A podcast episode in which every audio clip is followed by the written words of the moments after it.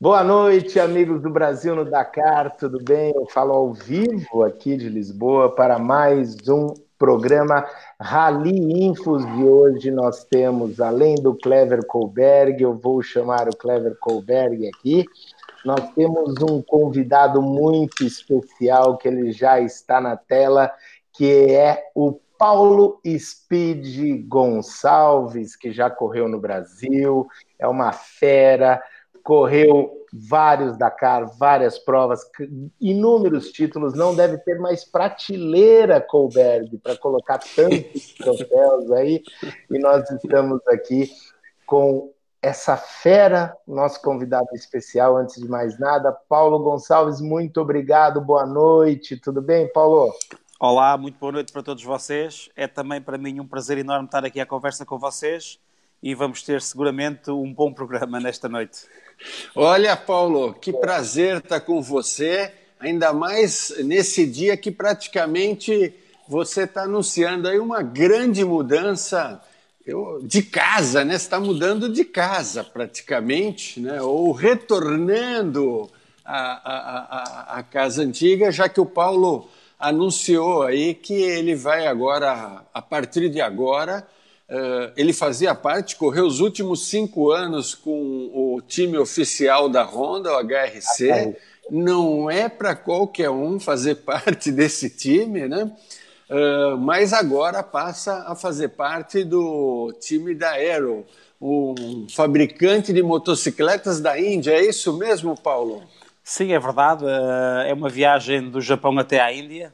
Uh, eu tive uma, os últimos cinco anos bastante bons. Foram anos de muitas conquistas, muitas vitórias em termos de campeonato do mundo, corridas do Mundial, etapas do Dakar. Consegui também um pódio no Dakar nestes últimos cinco anos. Ou seja, foram cinco anos extraordinários uh, e por isso agora tenho uma nova aventura pela frente com um grandioso construtor que é a Iro e por isso estou obviamente muito entusiasmado com este novo desafio. Será certamente, em certa parte, é o regressar a umas origens, porque parte do staff na, da estrutura Iro uh, são velhos conhecidos, são parte da estrutura que está atualmente na Iro, são pessoas com quem eu trabalhei quando fui campeão do mundo de, de também são pessoas que fizeram parte da minha conquista de, do segundo lugar no Dakar de 2015. Uh, eh, são pessoas que estiveram presentes quando eu tive na liderança do Dakar em 2016.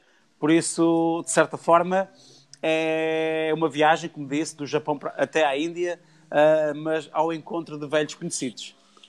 Poxa, muito boa sorte. O Paulo está falando de vitórias. Que vitórias? O Paulo só. Vamos falar aqui de alguns resultados assim. Vou falar dos que eu lembro fácil e dos mais importantes, né? Primeiro, o Paulo foi campeão mundial de rally cross country em 2013, né? Não é para qualquer um.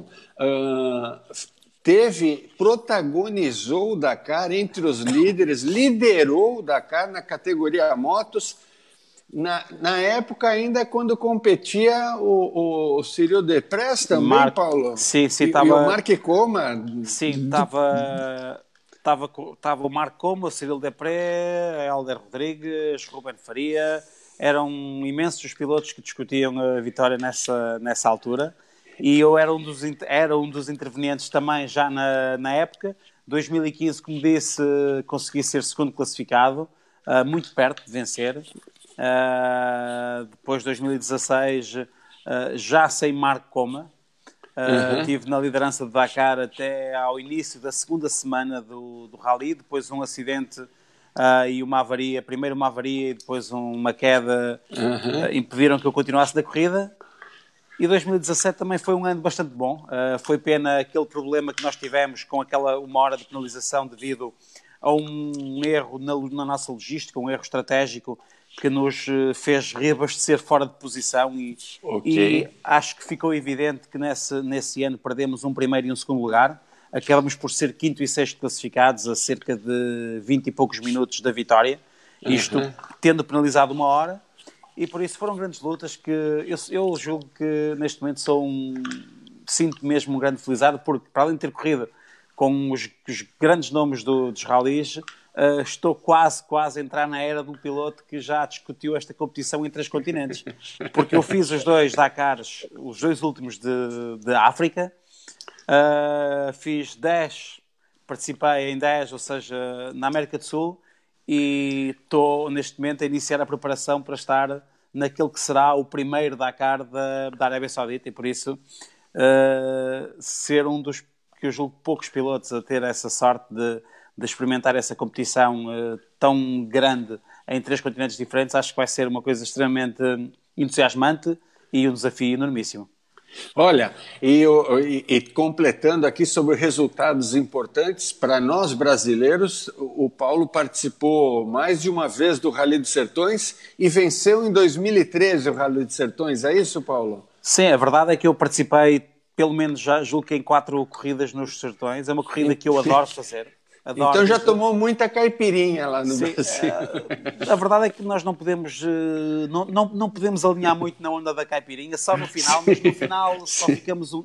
Imagina que nós estamos 20 dias no Brasil e só um dia que temos para desfrutar, que é o dia depois da corrida.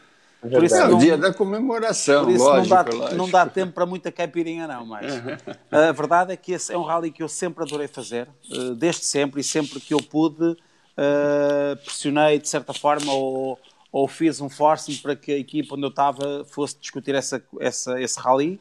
Uh, infelizmente, de há uns anos para cá, o Sertões deixou de fazer parte do Campeonato do Mundo e tendo em conta que, que está noutro continente, o Brasil, e que uh, enviar a logística para o Brasil é extremamente dispendioso, as, as equipas, obviamente, com os budgets mais ou menos uh, apertados, acabam por, por abdicar da corrida dos Sertões.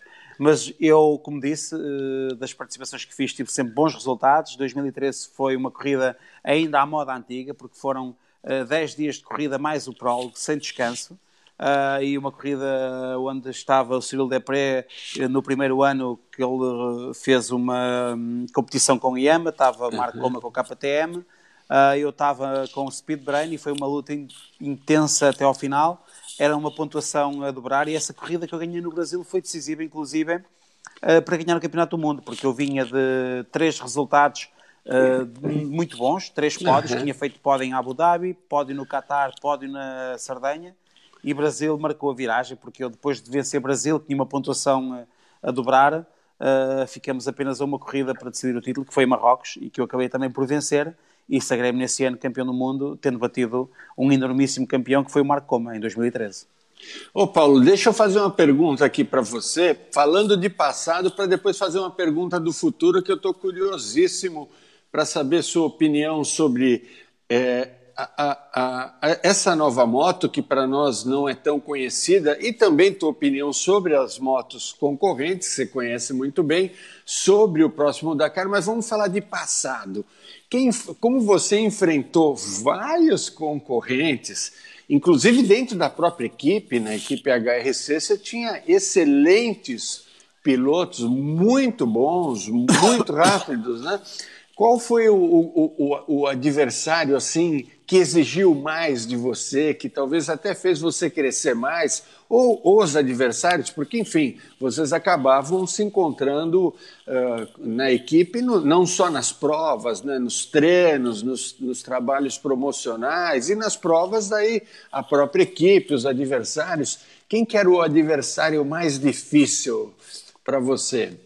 Olha, uh, a verdade é que eu sempre, a equipa que eu estava antes, sempre teve quatro ou cinco pilotos e todos eles grandes nomes da, desta competição, grandes nomes do Rally. Uh, mas sinceramente eu dentro da minha equipa nunca tive adversários, sempre fui companheiro dos meus companheiros uhum. de equipa. E, e, obviamente que depois em corrida eu queria obviamente fazer o meu, o meu, melhor e dar o meu máximo em prol da equipa, queria que a equipa crescesse e ganhasse.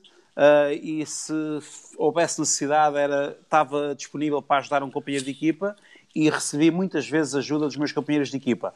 Uh, ou seja, nunca, nunca, não sei se é bom ou se é mau, mas uh, a minha forma de estar na competição nunca fez com que eu tivesse adversários dentro da, da equipa. Eu sempre tive um ambiente fantástico desde do final de 2013 até final de, até início de 2019 porque o meu vínculo à anterior equipa terminou no dia 31 de março, por isso okay. uh, até há poucos dias uh, foram, foram cinco anos e meio de convivência.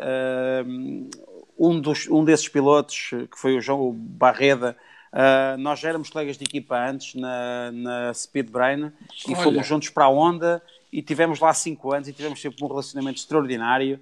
Uh, eu ajudei sempre que pude, ele ajudou-me imenso também. Uh, pilotos que nestes cinco anos foram entrando e saindo da equipa uh, e os que estavam na equipa eram companheiros de equipa e amigos e os que saíram deixaram de ser companheiros de equipa, mas continuaram a ser amigos. Eu, eu acho que é um ponto do qual eu tenho enormíssimo orgulho, quer em termos de, das equipas por onde fui passando ao longo de quase 30 anos de carreira, porque eu comecei a competir em 91 e por isso daqui a nada tenho 30 anos de carreira, uh, e quer em termos de, de, das equipas pelas quais eu fui passando ao longo dos anos, uh, consegui em todos eles, sem exceção, uh, deixar amigos, e nos companheiros de equipa, felizmente, também tenho essa sorte, e às vezes não é fácil, porque obviamente nem sempre é o mar de rosas e uma maravilha, porque há algum momento em que existe alguma crispação por alguma situação de corrida, alguma estratégia que não foi, uh, que não foi bem pensada ou, ou, ou, estrategicamente nós não conseguimos perceber uh, o ponto da corrida em que estávamos e acabou por, em vez de ajudar o companheiro, acabamos por ajudar o adversário, ou seja, e quando eu digo adversário, eu, para mim, os meus adversários foram sempre aqueles que estão nas outras equipas. Uhum. Porque dentro da minha equipa eram sempre companheiros e eu contava com a ajuda deles e eles sabiam que podiam contar com a minha ajuda. E, e obviamente que, mesmo assim, existe sempre um momento ou outro em que há alguma crispação que sempre se resolveu da melhor maneira uhum. e por isso uh, foram uh, atletas, eu tive atletas até hoje de altíssimo nível, os melhores, uh, a competir ao meu lado e uma relação super saudável dentro daquilo que é o espírito competitivo, que deve ser quando estamos em corrida, depois da bandeira, depois da grelha cair e até à bandeira de xadrez aí, que obviamente que eu quero ser uh, um bom piloto, quero demonstrar o trabalho que fiz até chegar àquele dia de corrida, mas depois da corrida terminar, uh, estamos numa mesa a almoçar, estamos numa mesa a jantar, dividimos o quarto muitas vezes uh, com companheiros de equipa e por isso o ambiente foi sempre fantástico e tenho, tenho esse privilégio de de ter os maiores adversários como os maiores amigos também. Poxa, você falou que você já está com 30 anos de carreira. Eu fiz, uma, eu fiz uma conta rápida aqui, porque eu conheci o Paulo quando o Paulo já era um piloto de ponta, já indo disputar ponta no Dakar, nos Sertões, no Mundial. Mas há 30 anos, Paulo, há quase 30 anos, eu estava comprando essa blusa aqui, lá em, na França, em Versalhes em dezembro de 87. É, na largada tava... para o Dakar 88. Eu estava quase nascendo aí. como você começou? Conta pra gente. É, é, como é que você começou a competir? Teu pai, os amigos? Olha, você uh... começou com o quê? Começou quase com uma brincadeira. O meu pai tem uma pequena oficina de, de motorizadas uh, e eu sempre, desde pequeno, no, no, nas férias da escola, uh, ia para a oficina limpar peças, ajudar uh, naquilo que eu sabia. Às vezes não era a fazer, era a desfazer, mas ia para a oficina mexer nas peças e, e, e depois foi um bocado por coincidência, um vendedor uh, amigo da família que tinha um filho que corria, uh, o meu pai a comprar uma moto, acabei por ficar com uma moto usada, fui fazer uma corrida um bocadinho por brincadeira, uh, nunca tinha ido assistir a uma corrida, até participar na primeira corrida. E começou muito em brincadeira, com, eu tinha 11 anos, isto foi em 91, aliás 12 anos, em 1991. Uh, eh, teve altos e baixos, eu passado uh, um ano depois de iniciar, tive quase para terminar. Uh, depois, com um empurrão daqui, um empurrão dali, acabei por continuar. As coisas depois, a determinada altura, ganharam uma dimensão um bocadinho mais séria. E passado seis anos, em 97, eu fiz o meu primeiro contrato, entre aspas, profissional, onde tinha um pequeno, um pequeno salário, uh, mas tinha uma estrutura que me pôs todas as ferramentas que eu, que eu precisava para poder evoluir. E a partir, de, a partir de 97, quando eu cheguei, eu tinha estado na MGB Motors, depois em 97 uh, mudei para uma equipa que em Portugal era uma das mais profissionais, que era a Moto Gomes, uh, e aí foi mesmo o grande salto na minha carreira, porque, porque eu deixei de ser um piloto de apenas de fim de semana, para uhum. me dedicar com maior intensidade àquela disciplina e, e houve uma transformação muito grande. Eu passei de estar ali, eu passei de ser uh, um piloto que ia participar nas corridas a um piloto que ia disputar as corridas e foi um, uma, uma mudança muito grande. A partir daí não até hoje não mais parei. Uh, Mantive-me sempre focado para tentar evoluir, mas o meu, o meu foco principal até há 10 anos atrás sempre foi motocross e supercross e o Dakar chega um bocadinho, esse sim chega mesmo muito por uh, de uma forma repentina. Uh, eu nunca tinha sonhado, achava, eu via o Dakar e achava que não era uma competição que eu pudesse lá chegar. Havia, havia essa competição muito distante. E o que é certo é que o facto do Dakar ter partido de Portugal abriu as portas, foi eh, uma rampa de lançamento para mim e para outros pilotos.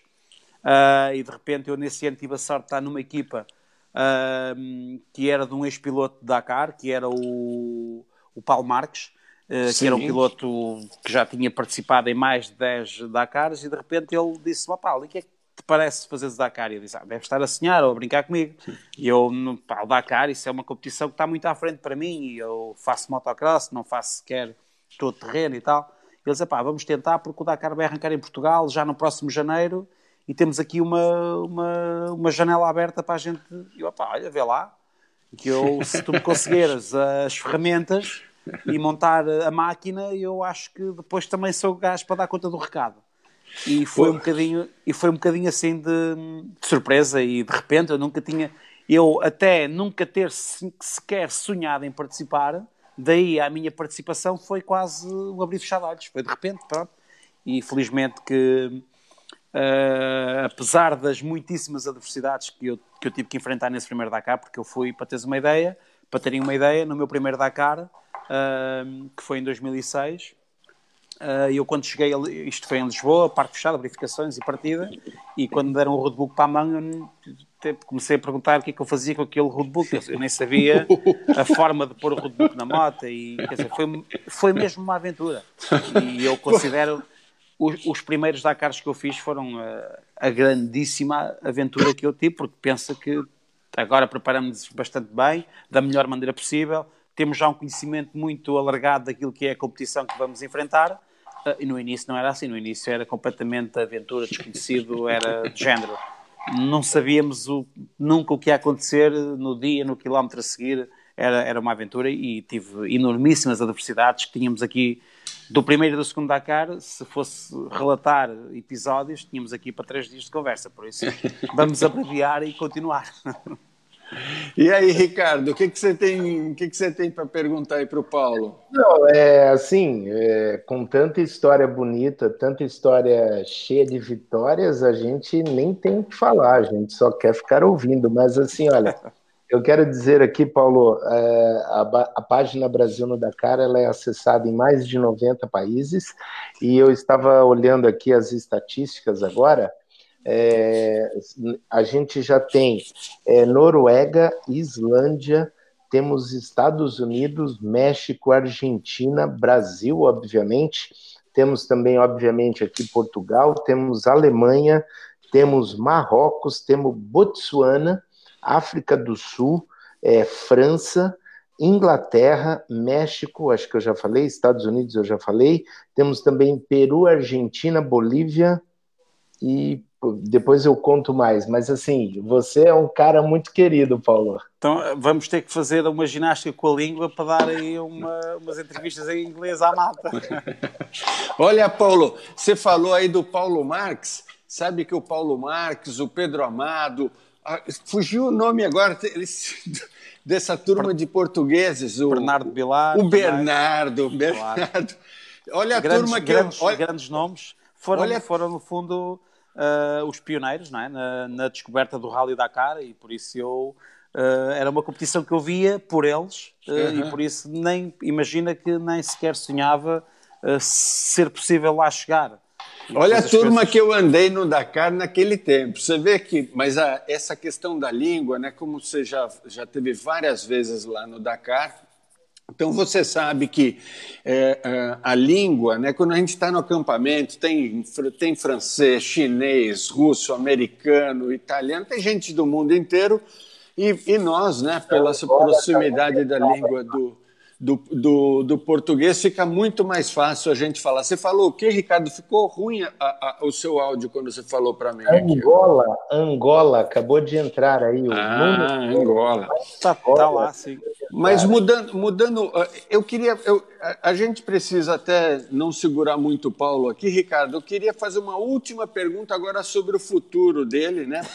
Você já falou aí que você vai participar então uh, do. Eu não sei se nós falamos no ar ou se nós falamos Sim, antes. Falamos né? off, exatamente. Off, o, o, é. plano é. que eu tenho para 2000, agora para 2019, é no fundo uh, preparar da melhor maneira possível o Dakar 2020. Ok. como já todo mundo ficou a saber, Sabendo. vai mudar de continente novamente, vai para a Arábia Saudita. Será um enormíssimo desafio para todos, porque vamos todos uh, 100% ao desconhecido em termos de território. Uh, mas no fundo, planeado, temos uh, o Silkway, que vai ser uma, é uma corrida que também entra pela primeira vez uh, para o calendário do, do Campeonato do Mundo de, de Rally, que, que é um, para motos, que é aquilo que deve ser considerado já um mini Dakar. Ok. Se formos ver aquilo que foi o Dakar desta edição de 2019, onde tivemos 10 dias de competição, um dia de descanso nesse, nesse, ao fim de 5 dias, apenas um país Agora temos uma corrida que é o Silkway, que vai uh, atravessar três países. Começa na Rússia, passa pela Mongólia, termina na China. Vão ser 10 dias de corrida non-stop. E, uh, e por isso vai ser uma corrida, um desafio extremamente interessante. Uh, eu vi imagens de edições anteriores desse Silkway e as imagens são brutais. Um desafio enormíssimo, porque inclusive é quando chove as coisas ficam dificílimas fica complicado, não sei bem a surpresa que vamos ter no, na edição agora deste ano do Silkway. Uh, depois também está prevista a minha participação no, no Rally Atacama, no Chile, e Marrocos, ou seja, no fundo, participar nas três corridas que faltam do Campeonato do Mundo. Julgamos ser essa a melhor forma de preparar o Dakar 2020. Uh, é possível que haja alguma hum, alteração no calendário, de repente, porque surgiu uma corrida que faz mais sentido que outra corrida que nós tínhamos planeado e que nós possamos fazer uma alteração, uh, ou seja, é, uma, é, sempre uma possibilidade, mas no fundo o foco principal é preparar o Dakar 2020. Esse, esse é o principal foco uh, que eu e a equipa temos neste momento. E sobre o, vamos falar sobre o seu equipamento, a sua moto agora que você vai andar. Você estava cinco anos aí pilotando uma moto da Honda, ok? Uh, já pilotou motos uh, que, uh, que eram da Speedbrain, com marcas, com, com origens, vamos chamar assim, variadas, né? BMW, Husqvarna, a própria moto da Aero, você já, já pilotou ela? você estava me contando isso, não é? Sim, eu tive agora em Marrocos uh, a semana passada, onde tive o primeiro contacto com a moto. Foi um contacto bastante produtivo, bastante bom. Vim, vim, regressei a casa bastante animado. A moto tem um potencial enormíssimo. Uh, inclusive a equipa Iro vinha, tinha acabado de fazer também pódio neste Rally de Merzuga. Uh, tem potencial, uh, por isso estou bastante confiante. Sei que temos trabalho pela frente mas a equipa tem trabalhado bastante bem nos últimos anos e por isso eu espero também, de certa forma, ajudar um bocadinho com a minha experiência que tenho ao, dos últimos anos, ajudar a equipa a crescer e ajudar também a equipa, eh, de certa forma, a melhorar os, os resultados, quer com, com a minha prestação, quer com a prestação também dos meus companheiros de, de equipa. Você, então, você, você, deixa, deixa eu só fazer uma última, uma, aproveitando aqui. Então, você estava em cima de uma moto cinco anos aí vai, no, vai para outra moto.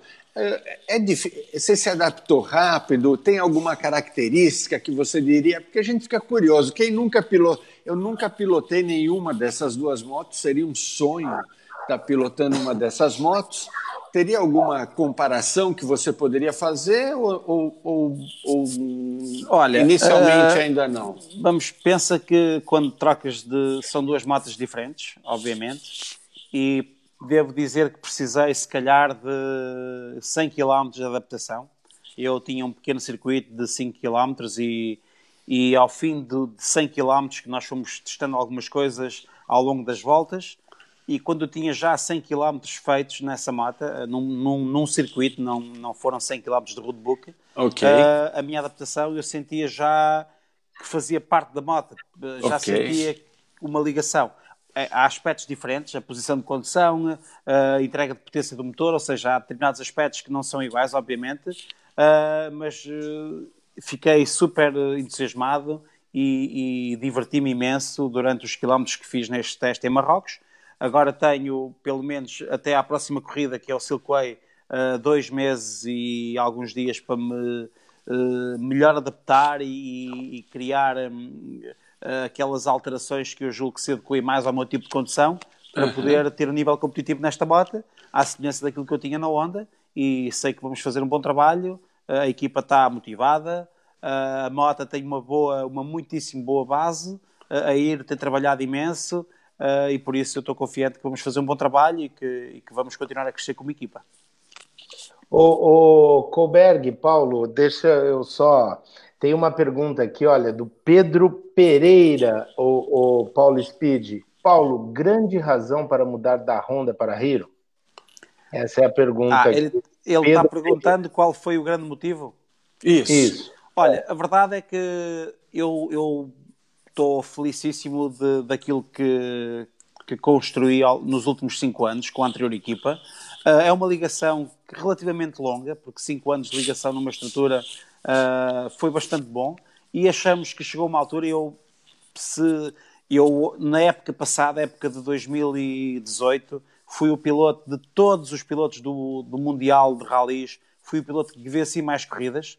Uh, houve pilotos que venceram uma vez, eu venci duas corridas na época passada, fui o único a conseguir esse, uh, a conseguir vencer duas vezes, ou seja, fiz um bom trabalho, mas também é certo que uh, 2000, Dakar 2018, eu tive um acidente em dezembro, três semanas antes, e parti o joelho, parti o ombro e não pude sequer uh, participar no Dakar 2018. Uh, fiz uma belíssima preparação para o Dakar 2019, onde venci a corrida da Ruta 40 na Argentina, venci o desafio Inca no, no, no Peru, e tudo estava a indicar que o Dakar seria extraordinariamente bom e de repente também, três semanas antes do Dakar, novamente, novo acidente e tive que ser operado, fiquei uma semana internado, uh, tive o seríssimo risco de não poder participar novamente no Dakar. Consegui, felizmente, estar na partida, como, obviamente, com muitas limitações físicas, uh, mas mesmo assim não foi possível terminar. E é óbvio que numa equipa uh, isso também, também tem peso, porque se nós repararmos, o grande foco das equipas é o Dakar. E, e, eu também tenho consciência de que falhei claramente os últimos dois Dakars. Uh, são circunstâncias que podem acontecer e, e, uhum. e, aconteceram. Eu, quando aconteceu o ano passado, pensem que ao fim de 11 anos era o primeiro Dakar que eu falhava. E eu achava que aquilo não, não acontecia nunca. E aconteceu em 2018 e pensem que voltou a acontecer em 2019. Ou seja, precisamente no mês de dezembro Uh, no dia 8, num ano, e no dia 12, no outro ano, tive dois acidentes gravíssimos uh, que me impediram de, de, disputar o Dakar, digamos assim. E isso foi uma das, foi uma das razões que levou uh, um bocadinho a esta, a esta mudança. achamos que se calhar precisávamos de tanto a equipa como o piloto respirar outro ar. E, e é uma situação que eu encaro com grande naturalidade, com grande normalidade, Uh, foram cinco anos de muitas conquistas. Eu venci em todos os continentes, praticamente em todas as competições. Eu venci no Brasil, venci no Qatar, venci no Abu Dhabi, venci no Chile, venci na Argentina, venci no Peru. Uh, pronto, uh, foram muitas conquistas, mas são cinco anos que terminaram, que terminaram agora no passado 31 de março e o novo ciclo, que será certamente muito positivo, está pela frente. Oh, Bom, já, já, Roberto, só um pouquinho, ó. É, depois de tantos títulos, no, tantos troféus é, na, na, prateleira aí da sala da, de casa, com tantos anos de carreira, tantas vitórias e com essa humildade aí do Paulo Gonçalves, é por isso que o cara, é, o cara conquista fãs e fãs a cada dia, né? Hein, Paulo, não, Paulo fantástico, todo mundo é, gosta muito dele. Eu, eu é, é, quando estava agora à véspera do Dakar e ouvi a notícia do seu acidente, eu até achei, falei, não, tem gente confundindo, é o acidente de 2018, Aliás, né? Eu que te falei, né? Eu que te é, falei. Do... E, e, e, achei, não, vocês estão confundindo, né? E, e fiquei muito contente, imagino todo o esforço que foi você participar, ir lá para o Dakar, uh, uh, uh, tendo que interromper a preparação. Acho que eu nem sei se você, entre o acidente e a largada do Dakar, chegou a andar de moto. Não, não, eu não assim, tive. Antes. Pensa que eu tive o acidente no dia 8 de dezembro, não é? fui operado de urgência para me ser feita a extração do baço. Tive uma semana internado, uh, perdi 6 quilos nessa semana de, de internamento. E, ou seja, saí do, quando saí do internamento estava há 15 dias do início do, do, do, do Dakar, uh, mal podia caminhar, mas consegui uma recuperação relâmpago, uh, uhum. que isso deixou-me obviamente satisfeito. Poder, toda a gente dizia que era impossível estar na partida do Dakar, e eu obviamente que limitado fisicamente, mas consegui estar na partida, e depois acabei por não terminar o Dakar, não pelo não pelo acidente, porque eu iniciei o Dakar de uma forma muito tranquila, muito moderada. Eu tinha feito dois décimos primeiros e dois sextos lugares nas etapas, porque a minha ideia eu sabia que não podia, uh, não podia ser agressivo, porque a minha forma física, eu tinha perdido 6 quilos, tinha estado uhum. uma semana internado só com soros, e por isso eu, o meu objetivo para este Dakar 2019 era apenas terminar, e julgo que poderia ter sido um top 5, top 6, uh, eh, mas infelizmente já no quinto dia de corrida uma queda num, num dia que nós partíamos em, em, linha, que não tinha. Eu ia de uma forma muito tranquila,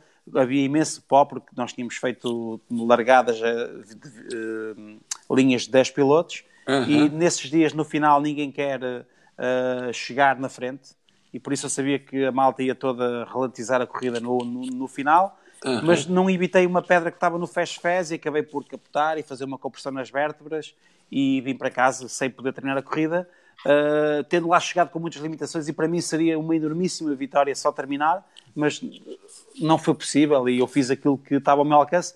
Eu sabia que uh, eu quando tive, eu tinha tido o um acidente no ano passado, não falhei o Dakar de 2018 e quando tive o acidente neste Dakar, antes deste Dakar 2019, eu estou nesta, como disse, os 30 anos de carreira quase não, também são bons para nós percebermos quais são as consequências de quando acontecem estas situações. É? Eu, eu, quando, eu, quando estava no hospital e me disseram que eu tinha que ser operado, eu é? fiz logo um filme uh, a posterior. Sabia que aquilo ia ter, uh, não é? eu ia ter, aquilo ia ter um preço. Embora eu tenha caído a preparar-me para estar na máxima força no Dakar, mas são riscos que nós estamos sempre sujeitos e, e devo dizer que na nossa modalidade uh, somos super eh, vulneráveis e estamos muito desprotegidos, porque no fundo eh, eu digo sempre às equipas, e já tive algumas discussões com algumas equipas em relação a isso.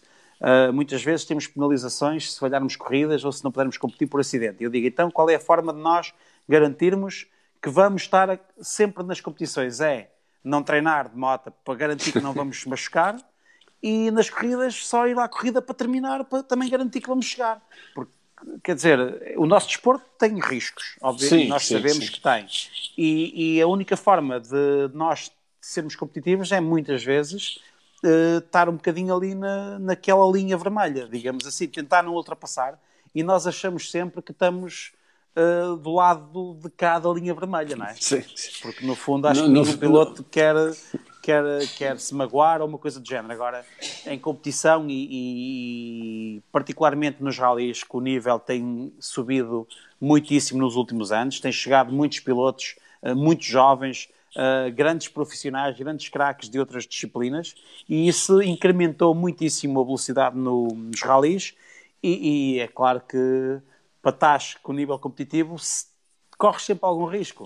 Anda no fio da navalha. E depois, né? de repente, acabas por te magoar e ficas, sabes logo que aquilo vai ter um preço, vais pagar um preço alto por esse acidente, porque, uhum. ou porque já aconteceu antes e, e, é quase como um reincidente. Imagina quase um, um tipo que, que fez um, uma multa de velocidade e tinha feito uma a semana antes.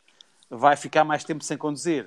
E nós acabamos, os pilotos acabamos por estar sempre ali, somos diria muitas vezes, uh, não sei porquê, mas uh, somos uh, o elo mais fraco. E isso. Mas, mas desculpe, desculpe te interromper, entendi, Paulo. Mas até, até para a gente ir para frente aqui com o horário, com o nosso programa, e já que você estava falando de novos ares e que o desafio principal sempre foi o Dakar. Eu, na minha época, quando corri eu e o André Azevedo, nós começamos no Dakar, na época que usava bússola na navegação, Paulo. Você não imagina o que, era bússola na navegação, né? Mas, enfim, uh, as coisas foram evoluindo, o Dakar está indo para a Arábia Saudita, e eu queria aproveitar, já que você está aqui, para pensar nisso, né? Quer dizer, o Dakar vai para a Arábia Saudita. Então, eu fico me perguntando, por exemplo, será que esse ano, que pelo que eu entendi, não foram dados detalhes, agora no dia 25 tem uma coletiva de imprensa da SO, onde ela vai dar um plano aí da, da, dessa primeira edição no Oriente Médio, mas provavelmente a prova será toda na Arábia Saudita. Então a gente falando, será que vai ter só 10 dias, como no Peru esse ano? Como serão os acampamentos? Né? Porque, por exemplo, quando a gente corria na África, o acampamento não tinha infraestrutura nenhuma. Então, uh, banho, por exemplo, era uma dificuldade. Banheiro não existia. É panorâmica, vista panorâmica no banheiro, certo? Uh, uh, agora, na Argentina, não. O, o, na Argentina, Chile, Peru, muitas vezes o acampamento era ali na estrutura de um, de um, de um, de um grande aeroporto, com facilidade de acesso a hotéis. A, a, organização se manteve colocando lá alimentação como era na África, mas de qualquer maneira, por exemplo, na Argentina, lá é, churrasco, carne todo dia em abundância, o pessoal local participando, né? E na Arábia Saudita, será que o acampamento vai voltar a ser mais primitivo, né? Como será a comida? É, é, eu, eu, fico imaginando talvez para as mulheres, né? Como é que vai ser essa liberdade, né? É, das mulheres. Enfim, tem uma série de aspectos, não só da prova, lógico uh, vai ser uma descoberta, né? E o Dakar é um pouco isso, sempre teve essa coisa de novos percursos, descobrindo novas regiões. Em 30 anos de África, repetiu o percurso, talvez pequenos trechos, talvez as cidades de acampamento, mas não o percurso. E de qualquer maneira, até às vezes me perguntavam: Poxa, mas você já não conhece o percurso que eu fiz lá o Dakar 22 anos? mas muda todo ano. Mas mesmo que não mudasse, como é que eu vou conhecer 10 mil quilômetros no deserto que eu passei só uma vez, né? É, é, é, raras, talvez assim, quando o rally começou a passar mais no Marrocos, vocês aqui da Europa que tinham a oportunidade de correr outras provas no Marrocos, talvez conhecessem uma outra região, mas qual é a sua expectativa? Qual é a sua preocupação? É, com certeza vai ser um sucesso esse rally na Arábia Saudita, acho que vai ser muito legal, né? Olha, a, a, verdade e a minha opinião é que em relação ao Dakar sofreu uma transformação enormíssima eh, quando se mudou da, da África para a América do Sul. Pensa que em África os carros de assistência todos eles tinham que estar equipados quase como os carros de corrida, com roll bar, etc. Uh, não havia autocaravanas, isso era impensável. Uh, a nossa forma de dormir era uma tenda. Tínhamos que, com os pés, arrumar as pedras do chão para não magoar muito as costas. Autocaravanas é motorhome aí para quem é isso, é passando é isso, a linguagem é para, para os brasileiros. Ou seja, isso era uma coisa que nem nos sonhos existia, não é? No, no Dakar de África, uhum. nós tinha, eu, eu recordo-me que estava em algumas, algumas vezes a dormir com um colchão baixíssimo dentro da tenda e as pedras que estavam no chão magoavam-me as costas, eu tinha que sair, levantar a tenda, com os pés uh, davam um jeito à terra para alisar e depois lá ia dormir uh, na medida do possível. Sim, sim, sim. Uh. Depois passamos de, do, do nada ao todo, porque a América do Sul foi uma transformação brutal, não é? Do género hoje, eu não, não vejo, acredito que haja um ou outro piloto que continua ainda com esse espírito e, e, a dormir na tenda, mas grosso modo, eu julgo que 80% da, da caravana do, do rally fica em motorhome ou hotel. Uh, as assistências são feitas com autocarros e caminhões de galera para levar carros dentro, ou seja, isso aí é uma transformação brutal em termos de, de, de logística, aqueles aviões que faziam o staff do rally deslocar-se de um aeroporto ao outro em África deixou de existir e agora o staff era uh, transportado em caminhões ou autocarros. Pronto, isso foi uma coisa que mudou imenso. pese embora, e eu devo dizer isto, será, haverá certamente muitas pessoas que não, concordar, não concordarão comigo, mas eu apenas participei duas vezes em África e dez na América do Sul, aliás, uh, uh, e foram mais desafiantes uh, alguns destes que eu participei na América do Sul do que os dois que eu participei em África. E pensem que eu, o primeiro de todos, fizemos uma travessia de cinco países, que foi Portugal, Marrocos, Mauritânia, Mali, Guiné-Conakry e Senegal. Aliás, foram seis países. Esse foi o Dakar de todos os, que, os quais eu cruzei mais fronteiras. Uh, foi um Dakar entusiasmante e desafiante para mim, porque era o primeiro ainda por cima e, e tive que passar por seis países para chegar ao Senegal. Uh, agora, em termos de dureza, e pensa que a América do Sul, uh, ao contrário daquilo que muitos dizem, é um Dakar super uh, desafiante, muito difícil. Pensa que temos dias em que saímos com zero graus, às, ou menos, ou temperaturas baixas de zero às 5 da manhã, e depois, quando chegamos ao final do dia, temos 45 graus positivos.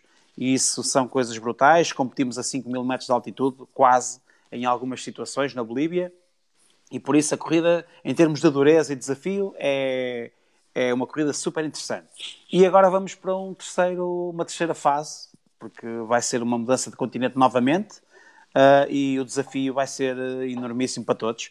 E agora tudo aquilo que nós possamos dizer é um bocadinho especular, porque como disseste e bem, uh, vai haver uma, uma conferência de imprensa no próximo dia 25, onde irão ser revelados mais alguns pormenores. Uh, agora, o que é certo é que não, eu julgo que não irá haver aquela... Aquela van pequena vantagem que possa existir, por exemplo, de, dos pilotos que já correram muitas vezes na América do Sul, pilotos que, que, que, que, vivem na América do Sul e que podem treinar e podem usar o, uh, as pistas de, nas proximidades da corrida até, até à véspera da competição. E para teres uma ideia, os europeus, seis meses antes do Dakar, já não podiam ir para os países onde se corria o Dakar sem ter uma justificação e uma autorização. Uh, na Arábia Saudita, eu julgo que esse problema, pelo menos, está, está resolvido. Uh, não sei como vai ser em termos de, de, logística, não sei como vai ser as assistências, se vamos ter acampamentos. Julgo que vamos ter isso sim, muita areia e dunas. Eu estou convencido de que uh, vamos ter com bastante abundância dunas e areia, mas também o, a região tem zonas com, com muitas pistas e por isso acho que tem tudo para ser eh, uma corrida desafiante, porque vai ser uma aventura absoluta para todos. Uh, o único senão é o facto de novamente se disputarem apenas um país. Acho que será, o, será um bocadinho a introdução do Dakar no Médio Oriente e depois certamente que no próximo ano já irá alargar as fronteiras a, para, outros, para, para outros países. Tá e, e, aí, Ricardo? Você, bom, é, é, é, você, você colocou pontos interessantes aí, Paulo, sobre essa questão dessa estreia, dessa mudança do Dakar. É, também tivemos uma mudança que eu achei bastante importante no Dakar durante esses anos todos. Quando eu comecei, se a gente for voltar mais atrás, o Dakar tinha 20 e tantos dias. Eu fiz, eu fiz junto com o Pedro Amado o Paris Cidade do Cabo foram 22 dias, muitas vezes por pistas africanas que nem tinha tanta navegação, tanta dificuldade, mas muito longo, né? E o Dakar, ele depois por uma questão comercial, mesmo já na África, ele começou a ficar um pouquinho mais enxuto. Uh, uh, alguns países o Dakar não pôde mais passar mas é, eram lugares assim sensacionais para a prática desse tipo de esporte, que é uma mistura de esporte com aventura, com desafio da natureza, navegação, estratégia, é, trabalho de equipe, sorte, com certeza também, né? É, como, como Argélia, fomos à Líbia, fomos em vários lugares, mas ele foi diminuindo e agora, essa última versão, com certeza, é, imagina-se, uma, foi é, uma prova que normalmente tinha 20 dias lá no passado, 21, teve 10 dias, isso também, de certa maneira, muda um pouco as coisas. Logicamente, é, ah, mas, mas só 10 dias, sim, mas foi 10 dias, digamos assim, só do mai, maior veneno que existe, da maior nível de dificuldade, com duna, com dureza. Né? Eu lembro que quando a gente começava o Dakar pela Argélia, pela Líbia, mesmo pelo Marrocos no passado, muitas vezes aquelas regiões com muita pedra, pedra, pedras, né? Eu, eu, eu nunca gostei muito de pilotar em pedra, porque judia muito o equipamento, bate. E o piloto, ele parece que tem uma paixão pelo equipamento, né? Você trata a moto como se fosse seu filho, né? Sua esposa, enfim, é o maior carinho, e, e, e, mas e a pedra judia, então falava, poxa, não vejo a hora de começar a areia, né? E aí começava a areia e as dunas, e a navegação nas dunas complica, e atravessar as dunas complica. Eu fiz etapas na época, você veja, uh, uh, com 1.300 quilômetros de especial. Sim. hoje, hoje as especiais têm 350, Sim. 400 quilômetros, uh, né? A, ma a maior que eu fiz foi 610 e na Mauritânia ainda. Agora, um, um dos pontos interessantes neste, nesta mudança de paradigma também tem que ver com a alteração que foi feita nas motas. Porque pensa que antes as motas eram as 900 e as 690, motas uh, gigantes, com, tinham que ter uma autonomia para 350 km, ou seja, e as especiais eram longas, pouco técnicas, precisamente uhum. porque as motas eram gigantes e, e os pilotos não, ou seja, é, tinham dificuldade em fazer pistas técnicas e sinuosas, então era um bocadinho mais uh, straight line, ou seja, andar para a frente, fazer quilómetros.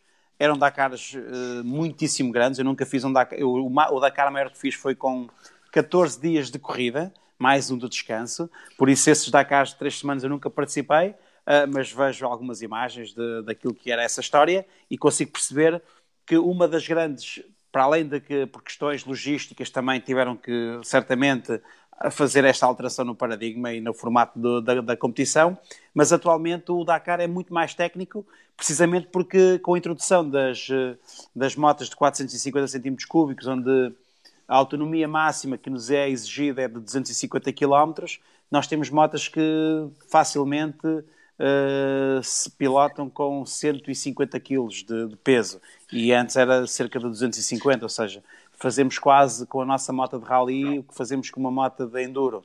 E, e por isso os organizadores também muitas vezes criam especiais uh, diferentes só para as motas, com muito trial, muita coisas que era impensável fazer com, um, com as motas, com as motas de, dessa, dessa época em que o, o Dakar tinha 21 dias. Por isso isso é uma das grandes também mudanças de, é, das não, alterações. É bem lembrado, e foi uma mudança muito interessante também, porque, por outro lado, também atraiu, digamos, uh, mais construtores. Né?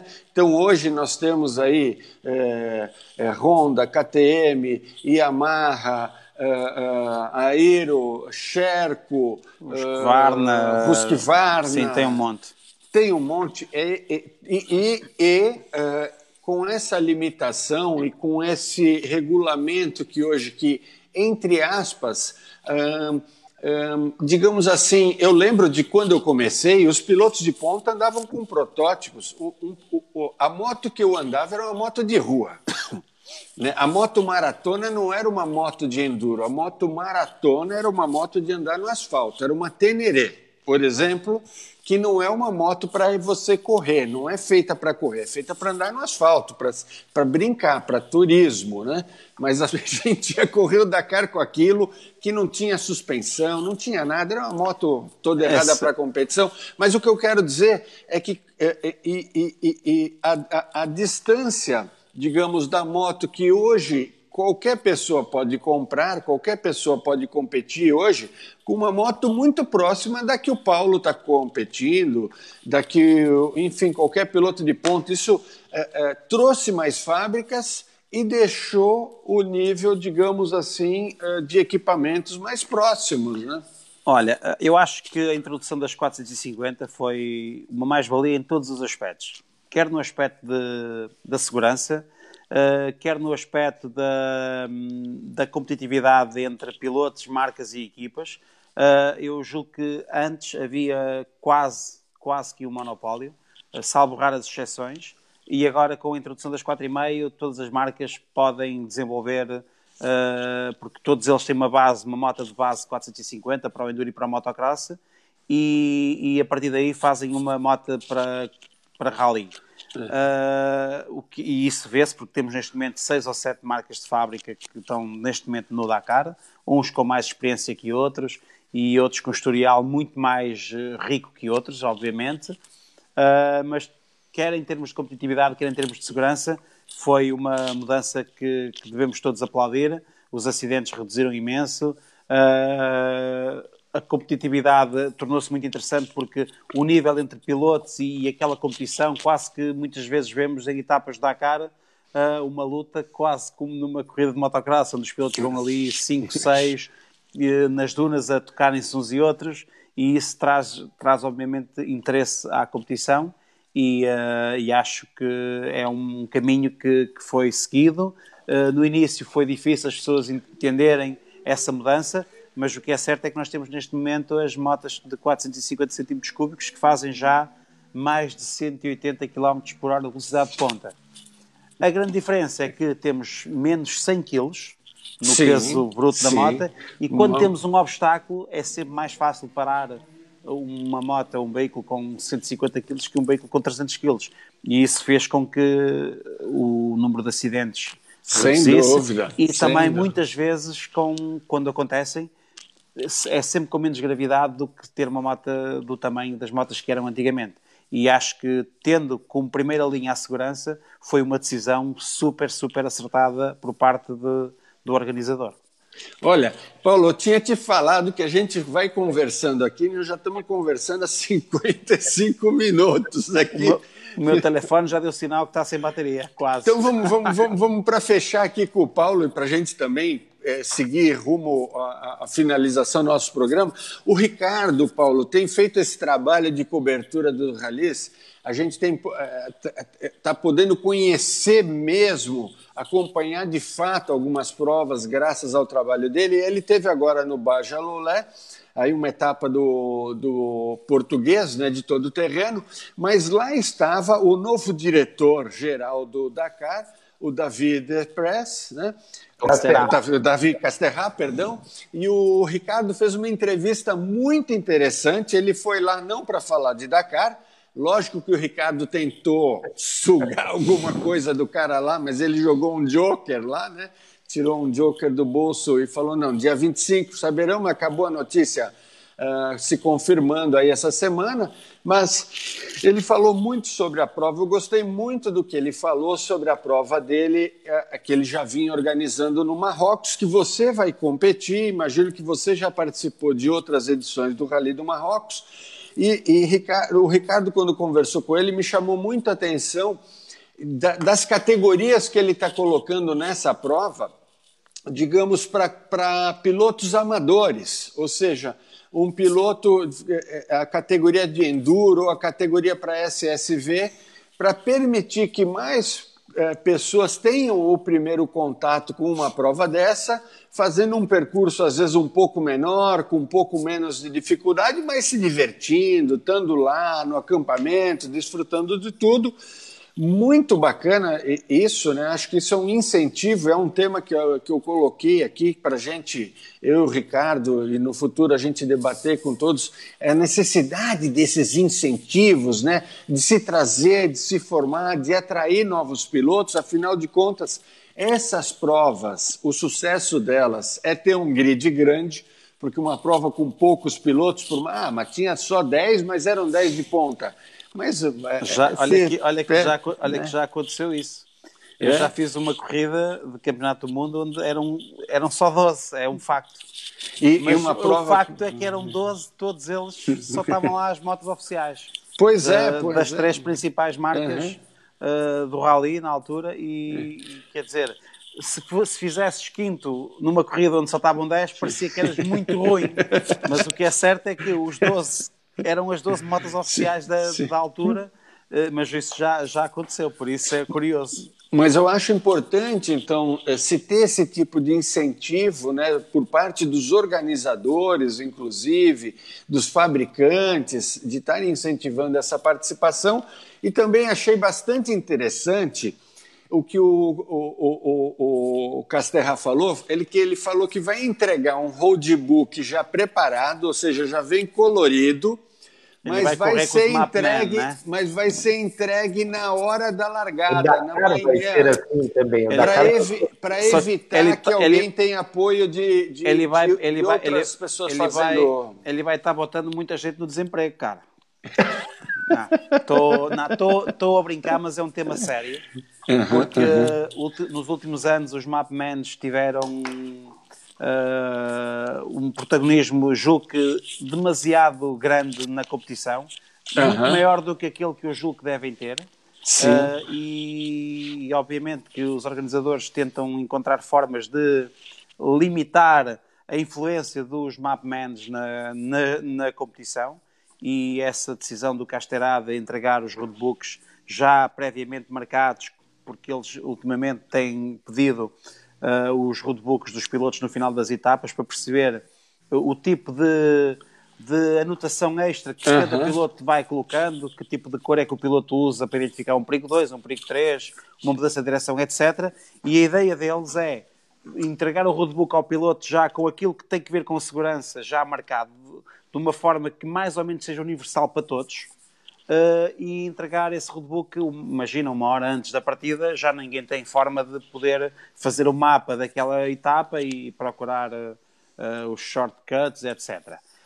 eu sou completamente de acordo. Acho que devia mesmo haver uma forma de acabar com, de limitar o trabalho dos mapmans, porque a corrida deve ser uma corrida de navegação, de descoberta entre o piloto e não pode ser o mapman a tentar encontrar o caminho mais curto e, e depois dos, pensa que nas competições, quando estamos em corrida, o, temos imenso, temos muito pouco tempo para, para fazer as nossas coisas. Chegas, tens que preparar o roadbook bem preparado, que te ocupa sempre 3, 4 horas. Uh, de repente está o briefing e ainda não acabaste o roadbook, vais ao briefing, tens mais uma hora para acabar o roadbook e já devias estar a dormir às 10 da noite porque às 3 da manhã estás a pé.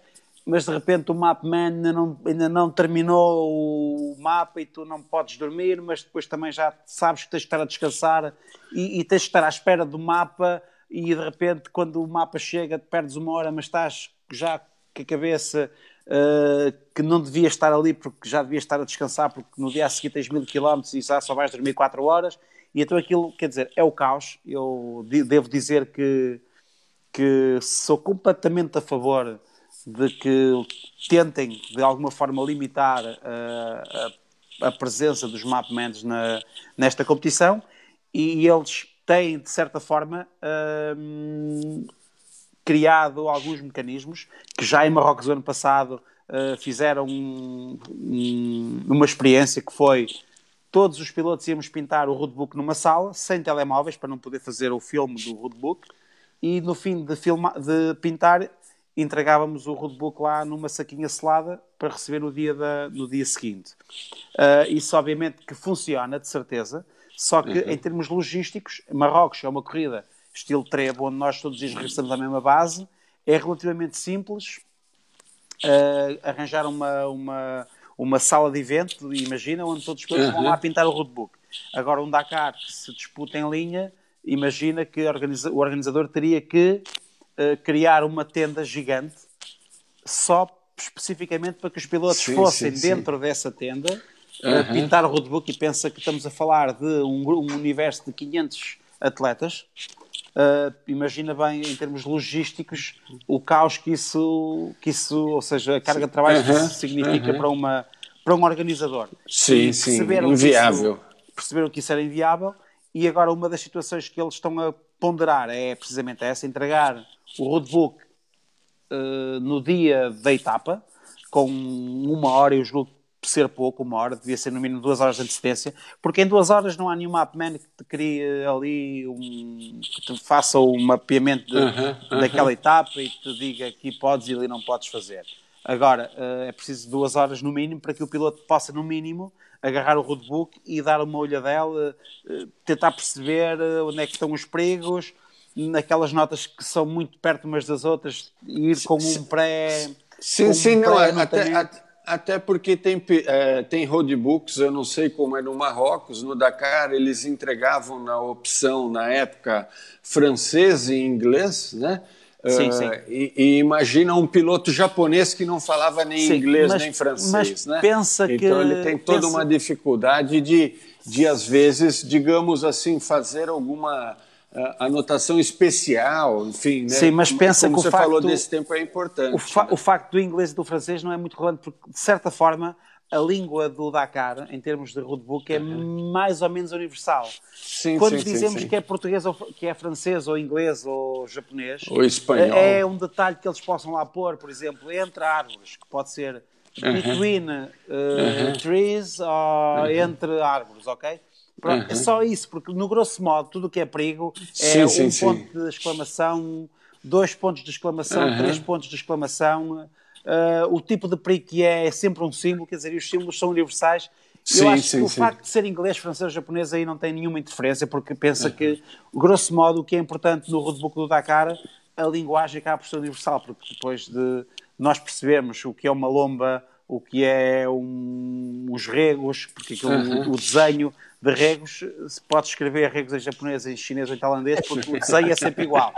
E eu acho que nem é tanto por aí, é mais é precisamente. Rego em português é outra coisa.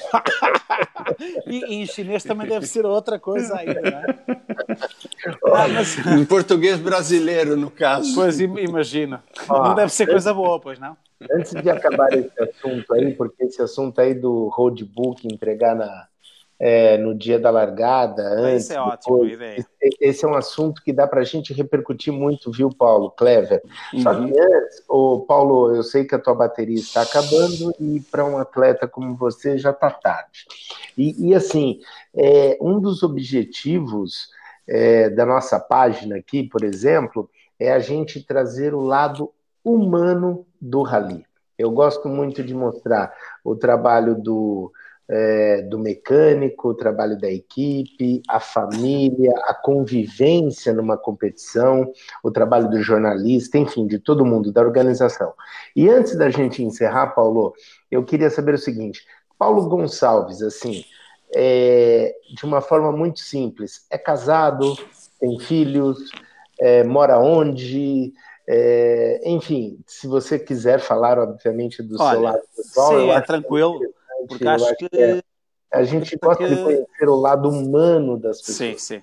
Eu, eu penso que atrás de um, de um, atleta está sempre um homem, uma mulher, um ser humano que tem uma vida igualzinha a de qualquer outro cidadão. Pensa que eu gosto de estar com os meus amigos, gosto de tomar um café com os meus amigos, de repente gosto de ir eh, jogar um, um jogo de, de, cartas com os meus amigos, uh, sair, passear. Tenho uma família, sou bem casado, dois filhos, uma menina com vai fazer 12 anos no próximo 19 de março. Tenho um miúdo uh, com 10 anos, uh, por isso, uma vida perfeitamente normal. Uh, de uma forma que me dão muita, muita força e, no fundo, acaba por ser o suporte, porque pensa que neste, neste mundo da competição não é sempre, isto não estamos sempre ali naquele florido, há alturas em que, em que temos momentos mais difíceis e precisamos daquele de chegar a casa e, e, ter alguém que nunca nos, nunca nos questiona, do género. Se as coisas correm bem, também não precisam de estar ali a dizer que somos os maiores, porque não. Quando estamos bem, não precisamos, de, de certa, de certa forma, do, do apoio. E precisamos sim quando as coisas correm menos bem. E às vezes é quando é mais difícil alcançar essa compreensão e esse apoio. E é para isso que está a família e, e neste caso, a esposa, os filhos, que esses nunca, nunca nos cobram, digamos assim, não é? Uh, quando corre bem, fica, ficam certamente muito felizes e quando corre mal, dão-nos o apoio que nós precisamos para continuar em frente. Sim. Sim. E por isso uh, é uma forma, como disse, não, um piloto não deixa de ser um homem ou uma mulher como outro cidadão qualquer que, fora do momento de competição e fora do momento em que prepara a competição, tem uma vida perfeitamente normal como, como todos os outros cidadãos. Legal, e por falar lá do humano, o Clever Koberg, é, o, o chefe da equipe da, da Hero é, é o Wolfgang Fischer, que é um alemão, casado com uma brasileira, fala português, é, sempre está lá no Brasil, às vezes vai lá na pousada do José Hélio, lá em Trancoso, na, na Estrela d'Água, uma figura, gente, super boa, né, Paulo? O Wolfgang. Uau. É, o Wolfgang é um, uma pessoa que eu já conheço há alguns anos, desde 2000. Olha aí o Claudinho Corcélio, lá no. eu vi agora que ele está lá. Ai, o Cláudio Corcélio. É, é, é um, gente muito boa e o Zé Hélio manda-lhe um grande abraço também. Um, e o Wolfgang Fischer eu conheci ele em 2010 e o facto de ele falar uh, português do Brasil cria uma aproximação muito grande porque é fácil dialogar. Muitas vezes a, a barreira ali, eu falo, eu dou um bocadinho um, um pontapé no inglês e no francês, mas não é igual conversar uh, com o espanhol porque eu domino e criamos logo ali uma ligação e alguém do Brasil porque falam o nosso português com uma pronúncia um bocadinho diferente, mas é estamos todos em casa e criamos logo ali uma empatia e uma proximidade muito grande. E como ser humano é um tipo uh, fantástico e pensa que de 2010 até 2019 nós tivemos apenas três anos em que não trabalhamos juntos. Pensa que mudamos todos uh, para, em 2015, 2013 para a estrutura onde eu estive até agora.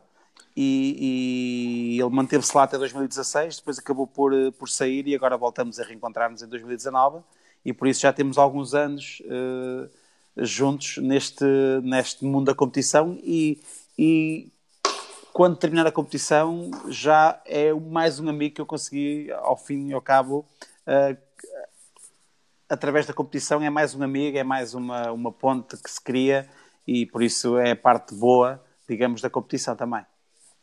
Pô, legal. E agora sim, ó, eu prometo que é a última, Paulo. Eu vou, eu vou deixar dormir, eu vou deixar levar as crianças para cama, para levar as crianças no colégio amanhã. O que dá para você falar um pouquinho sobre a Hero? É, é, é uma marca que ainda não é conhecida do grande público no Brasil, mas o que você dá para Olha, uh, eu, eu, vou ser muito sincero, eu não conhecia a Airo até três anos atrás, uh, mas pensa que a Airo é o maior vendedor da, da Ásia. Uh, é, Fica na vendem, Índia, né? Sei, é. Exatamente, vendem milhões de motas anualmente, ou seja, é um construtor gigante. de tal forma que é um construtor que nos últimos, ou seja, nunca julgo nunca ter demonstrado sequer interesse em vender na Europa até o momento. Uh, tem um mercado gigantesco na, uh, na América do Sul também. Uh, nos ralis é muito, muito recente, tem três anos, digamos. É uma marca que tem feito um belíssimo trabalho, tem-se mostrado ao mundo de uma forma muito positiva e é uma marca que tem uma vontade enormíssima de crescer e tem potencial para o fazer, tem condições para, para para criar uma base que permita uh, ser cada vez mais competitiva neste mundo. Uh, é um mundo difícil de, de conquistar, uh, mas a Hero tem neste momento traçado um plano e uma estratégia para chegar a esse nível competitivo e poder discutir corridas. E eu não tenho dúvidas de que a curto prazo vai ser mais uma marca que estará a discutir corridas com bastante regularidade. Não, legal. E assim, ó, só para deixar claro, meu amigo André Landowski está perguntando aqui: a Hero é a mesma que patrocina a Stock Car? Não, não é André Landowski. É porque lá no Brasil, Paulo, a gente tem uma empresa que também chama Hero, que patrocina vários, vários eventos, como a Stock Car, que é o maior sim, campeonato sim. de carro, é, de carro de corrida lá do Brasil, né? A maior prova do campeonato uh, de estoque. E não é, então, só para deixar claro aí que não é a mesma empresa. Mas, assim, uma coisa eu falo: os logotipos são bem parecidos, vai dar uma briga boa de que a Hero lá para o Brasil. Né? Essa, Hero, essa Hero é uma empresa de segurança, de tecnologia da informação, que fabrica antivírus para celulares, operadoras de, de comunicação, enfim. Mas só para esclarecer ainda, que não é a mesma coisa. Acho que eles vão acabar fazendo uma parceria. Pra... tá certo. Colberg, mais alguma coisa ou vamos liberar o nosso convidado ilustre de hoje? Paulo, super obrigado por honrar o nosso programa. Ajudou a gente a cumprir uma promessa, porque uma das coisas como o Ricardo mesmo falou aqui, é humanizar um pouco o rally. E eu tenho certeza que muita gente no Brasil já conhecia o Paulo, mas de capacete ali em cima da moto, aquele monstro né? Porque quando Paulo sobe na moto é um monstro ali pilotando, é um monstro da pilotagem. E foi muito bacana, muito obrigado, Paulo, de verdade, por dedicar aí, por honrar a gente com a sua presença e honrar aí todos que puderam desfrutar da tua participação. Super sorte, você sabe que nós vamos estar torcendo para você, então, ser um dos pilotos que, além de participar, tenha vitórias nos três continentes. Olha, para mim foi também um prazer enorme estar à conversa com vocês. Quero aproveitar para mandar um abraço para o mundo inteiro, para todos aqueles que nos, eh, que nos estiveram aqui a ver e a escutar neste programa. E por isso desejo também uma continuação de uma boa noite para todos vocês e vemos aí na, nas próximas corridas. Pô, legal. Paulo, uma coisa que eu te peço é o seguinte: não esqueça de compartilhar essa live. Na... Isso é muito importante para a gente ajudar. É, é, como o Clever falou, só para fazer coro com o que ele disse, é, é, uma honra ter você aqui, um piloto do teu, do teu gabarito, um piloto da tua experiência, da tua raça, da tua humildade. Tivemos também aí uma, uma entrevista exclusiva com Davi Casterra. É, Para quem não conhece, é o novo Big Boss aí do Dakar e também do Rally do Marrocos. Para a gente é uma honra ter personagens aqui como vocês e falando não só de competição, de prova, mas também do lado humano, falando do filho, falando da família é, falando, e é isso que a gente quer mostrar aqui na nossa página Brasil no Dakar, certo? Obrigado, cara. Foi um gosto de falar com vocês. Um abraço obrigado. a todos e obrigado, obrigado pela força. Não, São eu que agradeço. as mensagens que chegam e por isso obrigado a todos. Nós que agradecemos, Paulo. Um abraço. Então, olha, obrigado, boa noite, durma bem e eu continuo aqui com o Clever então. Tá bom, Paulo? Obrigado, abraço. Muito obrigado, tchau, tchau, tchau um abraço. Tchau. Que sensacional, hein, Colberg? Muito assim... bom, muito bom. E, e, e, assim como outros convidados que nós vamos trazer, sempre vai ser muito gostoso. A gente tem que controlar aqui, né? Porque a gente começa a falar e, e, na verdade, eu fiquei com vontade de fazer só mais um milhão de perguntas, né? Então, uh, enfim, é isso, né? Mas vamos então, para a gente poder aqui. A gente tinha falado de alguns assuntos, Ricardo, só para não perder a linha aqui. Vamos voltar. Você fez um trabalho aí espetacular lá no RN 1500. Né? Ah, é Acho que foi a primeira vez que eu, eu já falei isso, né? É, na, no, no, programa passado, a gente estava com aquele problema, você estava no avião, o capitão quase que estava te pondo lá na bagagem, lá, né? Tira esse mala daqui. Mas né? enfim, Estão falando é, inglês, claro. O, o, eu, o que eu quero dizer é que fez toda a diferença a sua participação lá. Você tem acompanhado algumas provas aqui do Campeonato Português. Não são provas conhecidas do Brasil, alguns portugueses aqui têm uma divulgação um pouco mais forte, ajuda, mas como é que foi lá o Bajalolé? Rapidamente, gostou da prova, gostou do que viu lá? Olha, eu estou muito empolgado com o campeonato português. É, tenho, estou muito bem assim. É, as pessoas têm nos recebido muito bem lá, Clever, com a nossa cobertura do Brasil no Dakar. Uma simpatia de todos. Aliás, eu estou amando Portugal, estou amando os portugueses. É, você sabe disso, você mora aqui, então é um negócio é, fantástico é, é uma convivência familiar, como eu disse, do lado humano. Você vê nas equipes as famílias com os filhos, crianças, as crianças indo para as especiais. É, eu mostrei tudo isso durante as lives, então é muito legal mesmo, muito fish, é tudo muito. é, estive já lá na, na etapa do Baja do Pinhal, que foi em Sertã, Estive agora esse final de semana do Baja Loulé, que foi no Algarve. Daqui 15 dias tem uma outra prova e até maio tem uma mais, du mais uma, mais duas, né? Até o período de férias, que depois só volta em setembro. Eu vou acompanhar todas, mostrando, fazendo todo esse trabalho aí de mostrar o lado humano das corridas aqui em Portugal. Muito legal mesmo. Então, só para passar rapidamente, foi a terceira etapa do campeonato português de todo o terreno, né, Ricardo? E nós tivemos todas as categorias competindo lá: moto, eh, UTVs, eh, carros, eh, quadriciclos e, também. E quadriciclos, né? Nós tivemos aí, inclusive brasileiros, né? Nós então tivemos... vamos, já que os brasileiros correram na categoria dos UTVs, eu vi lá hum. que você estava acompanhando, estava junto com a equipe lá do Cristiano Batista e o Fábio Zeller, né? Exato. Que chegaram a estar tá liderando a prova. E o Fábio Zeller está assistindo a gente aqui estavam liderando a prova, infelizmente acabaram, digamos, dando uma rolada, acharam um senhorzinho lá, né? Via live lá que estava em cima da. Veio lá ajudar, ajudou a descapotar, conseguiram, mesmo capotando, completar a prova e terminaram na nona colocação a 4 minutos e 11 segundos do primeiro colocado, que correu sozinho, foi o Pedro Santinho Mendes, né, de Canã Maverick X3.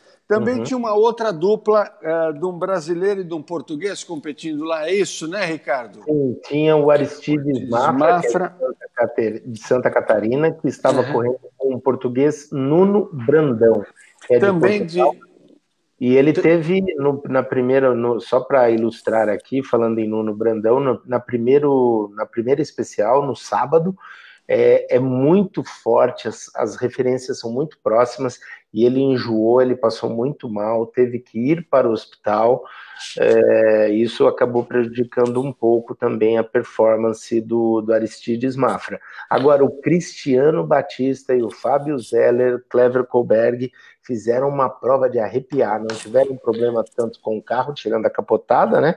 Uhum. Foi sensacional. E teve também o Daniel, o Daniel que foi correu sozinho também sem navegador. Daniel é brasileiro e mora aqui em Lisboa. O Aristides Mafra e o Nuno Brandão, eles ficaram na sexta colocação. O Cristiano e o Fábio Zeller ficaram na nona colocação.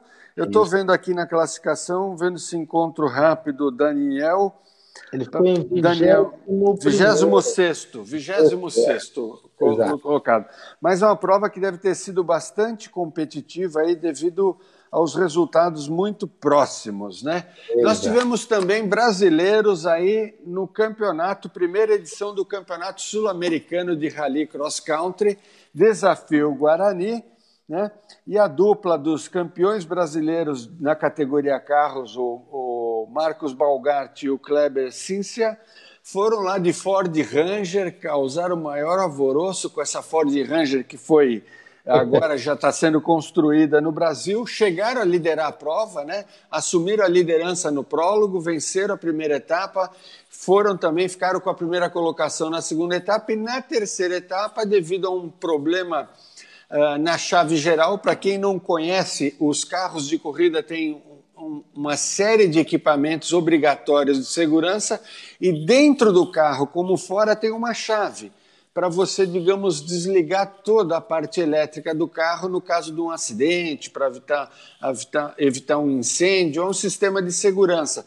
E eles tiveram uma, um problema justamente com essa chave, tiveram que resolver, perderam tempo com isso aí, acabaram na segunda colocação. Parabéns aí começaram com o pé direito, né? defendendo o Brasil, né? foi a única dupla. Tinha até uma outra dupla, você me contou que tinha uma outra dupla indo correr lá, é, teve problemas. Não, conta essa história, conta essa história aí. Não, porque é o seguinte, quem, aliás, era um entrevistado que a gente tem que trazer aqui, que é o Luiz Faco, ele corre tanto o cross country como também o velocidade. Ele, ele correu o RN 1500 de bug lá no Rio Grande do Norte, que o Brasil no Dakar estava lá, e já ia levar o bug para o Paraguai. Só que no meio do caminho, no transporte, a carreta que estava levando o bug é, teve um problema mecânico e não ia chegar. Para quem não conhece, como a gente está falando, pra, como a gente está falando aqui para vários países, Rio Grande do Norte até o Paraguai é uma distância gigante. As estradas não são assim é, tão boas, vamos dizer dessa maneira. E então quebrou a carreta ele não pôde correr no Paraguai, e aí ele falou: Bom, então eu vou correr o velocidade lá em estação no Rio Grande do Sul, que é um dos estados do Brasil. Aí ele foi para lá e ficou em segundo, viu? Então, já que você falou no Rally de Estação, ele aconteceu também nesse final de semana, Rio Grande do Sul, a abertura do Campeonato Brasileiro de Rally de Velocidade. Uh, tivemos várias categorias competindo, aí quase 40 competidores. Uh, na geral, a vitória ficou com a dupla do Paulo Nobre e o Gabriel Morales, correndo com Skoda Fábia R5 equipe Palmeirinha Rally, um equipamento super especial.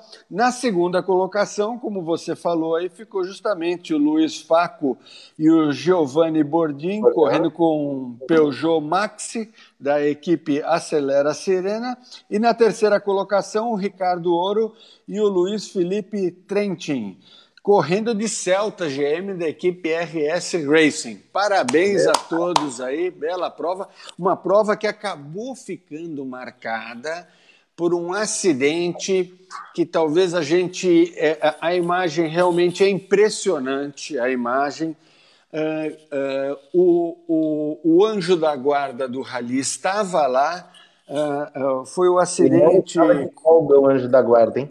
Com o André Alegretti e o Andrei Karpinski, de Mitsubishi Lancer Evo, num lugar que todo mundo que já participou da prova, os comentários, já aconteceram outros acidentes, o próprio Paulo Nobre, o Palmeirinha, já deu uma tombada lá, né, eh, nesse local, Uh, mas o, o, a imagem, não só do voo do carro, é que ele vai para cima dos espectadores. O pessoal estava longe, num lugar que talvez estivesse pensando que estava seguro. Né? Então, é, como nós demoramos muito aqui hoje, Ricardo, uh, esse papo foi muito legal com o Paulo Gonçalves e a gente já está com mais de uma hora agora. A minha bateria aqui também já está apitando. Uh, eu só vou, vou voltar a falar que a gente tem que voltar a falar sobre essa questão da segurança. Vamos falar. Voltar a falar dos incentivos, a gente falou um pouco aqui né, dos incentivos que estão tendo no Marrocos, gostaria de falar dos incentivos no Brasil, como o programa Blue Crew da Yamaha, o Mitsubishi Cup, vou falar aqui, né, e, a, e, e, e, o Mitsubishi Motors, que são celeiros de pilotos aí, o Mitsubishi Cup abre agora, vamos falar de calendário já já a, a Copa Polaris, o Polaris Cup, né? Tudo campeonato que ajuda a, a, se criar, a formar. Acho muito importante esses incentivos e a questão de calendário, né? Eu queria relembrar, você falou aí agora, né? O Faco saiu de lá, queria correr o sul-americano, não deu tempo, ainda conseguiu, mas a maioria, é, é, vejo, é uma questão que envolve pilotos, equipes, é, organizadores, né? federação.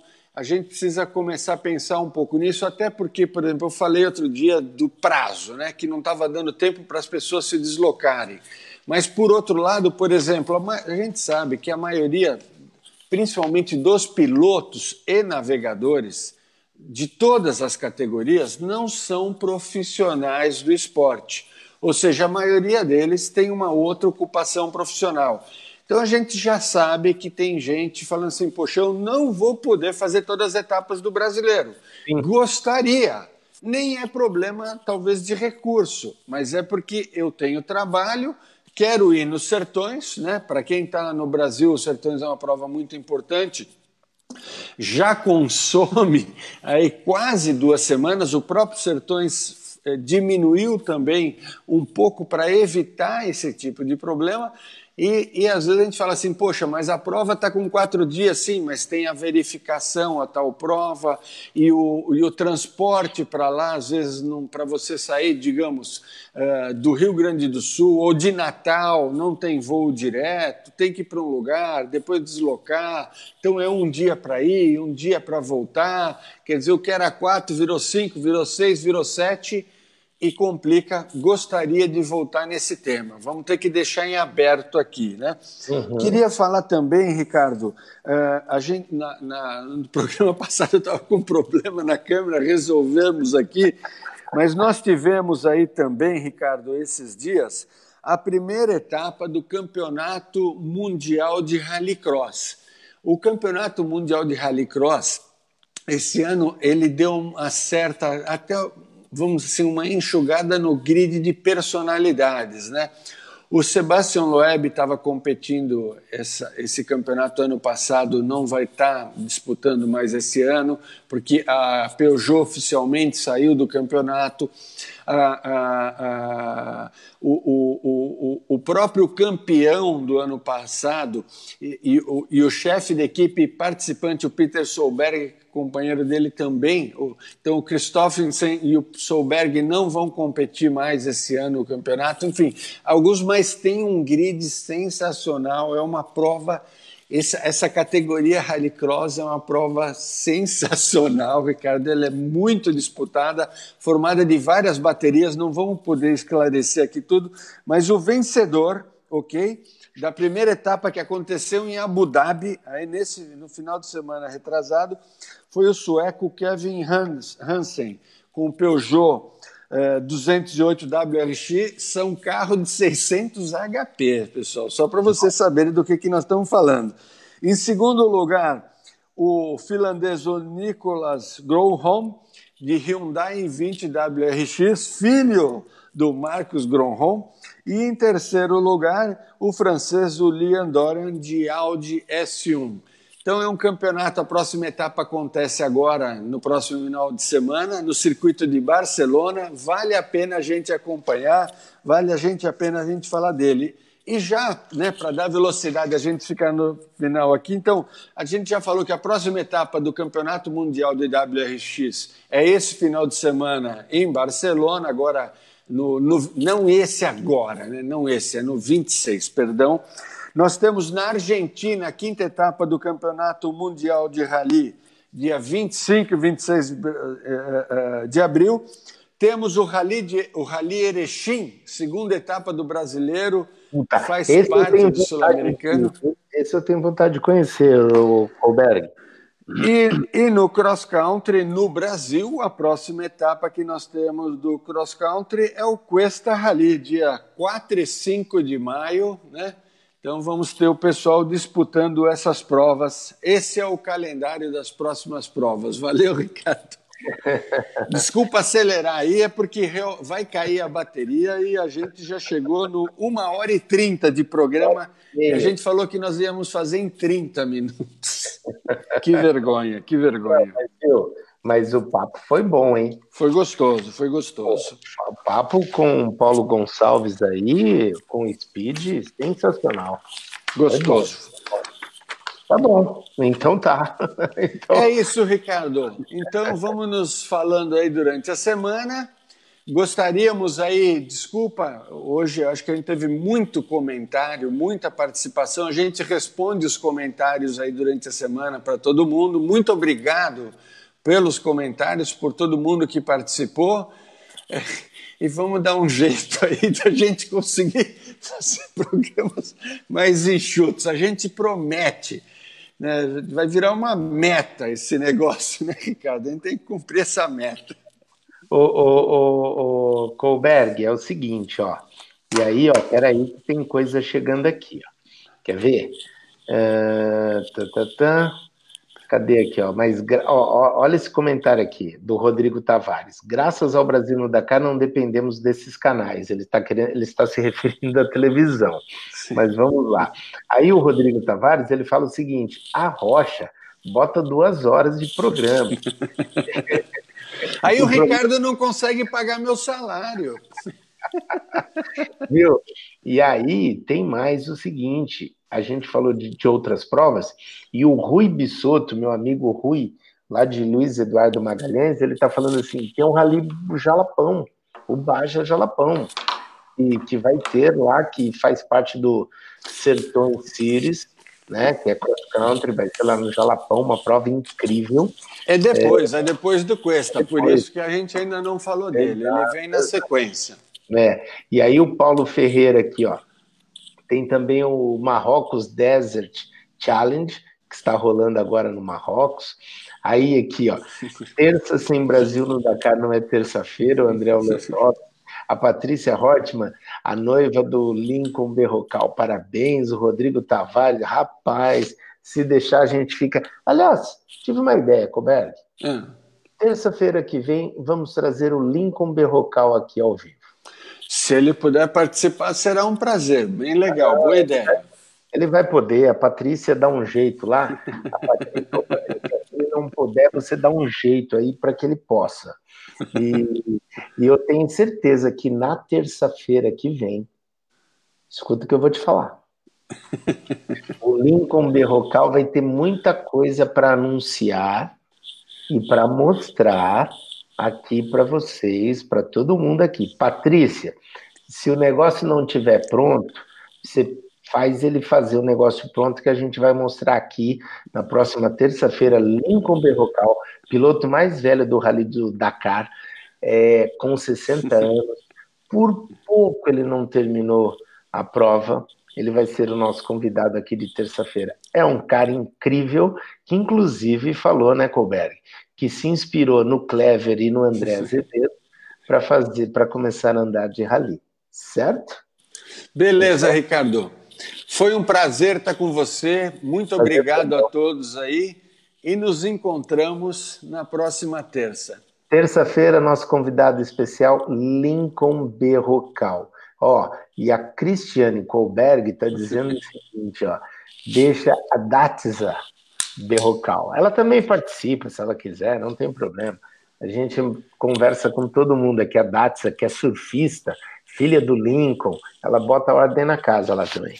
Vamos lá, tá bom? Valeu, Ricardo.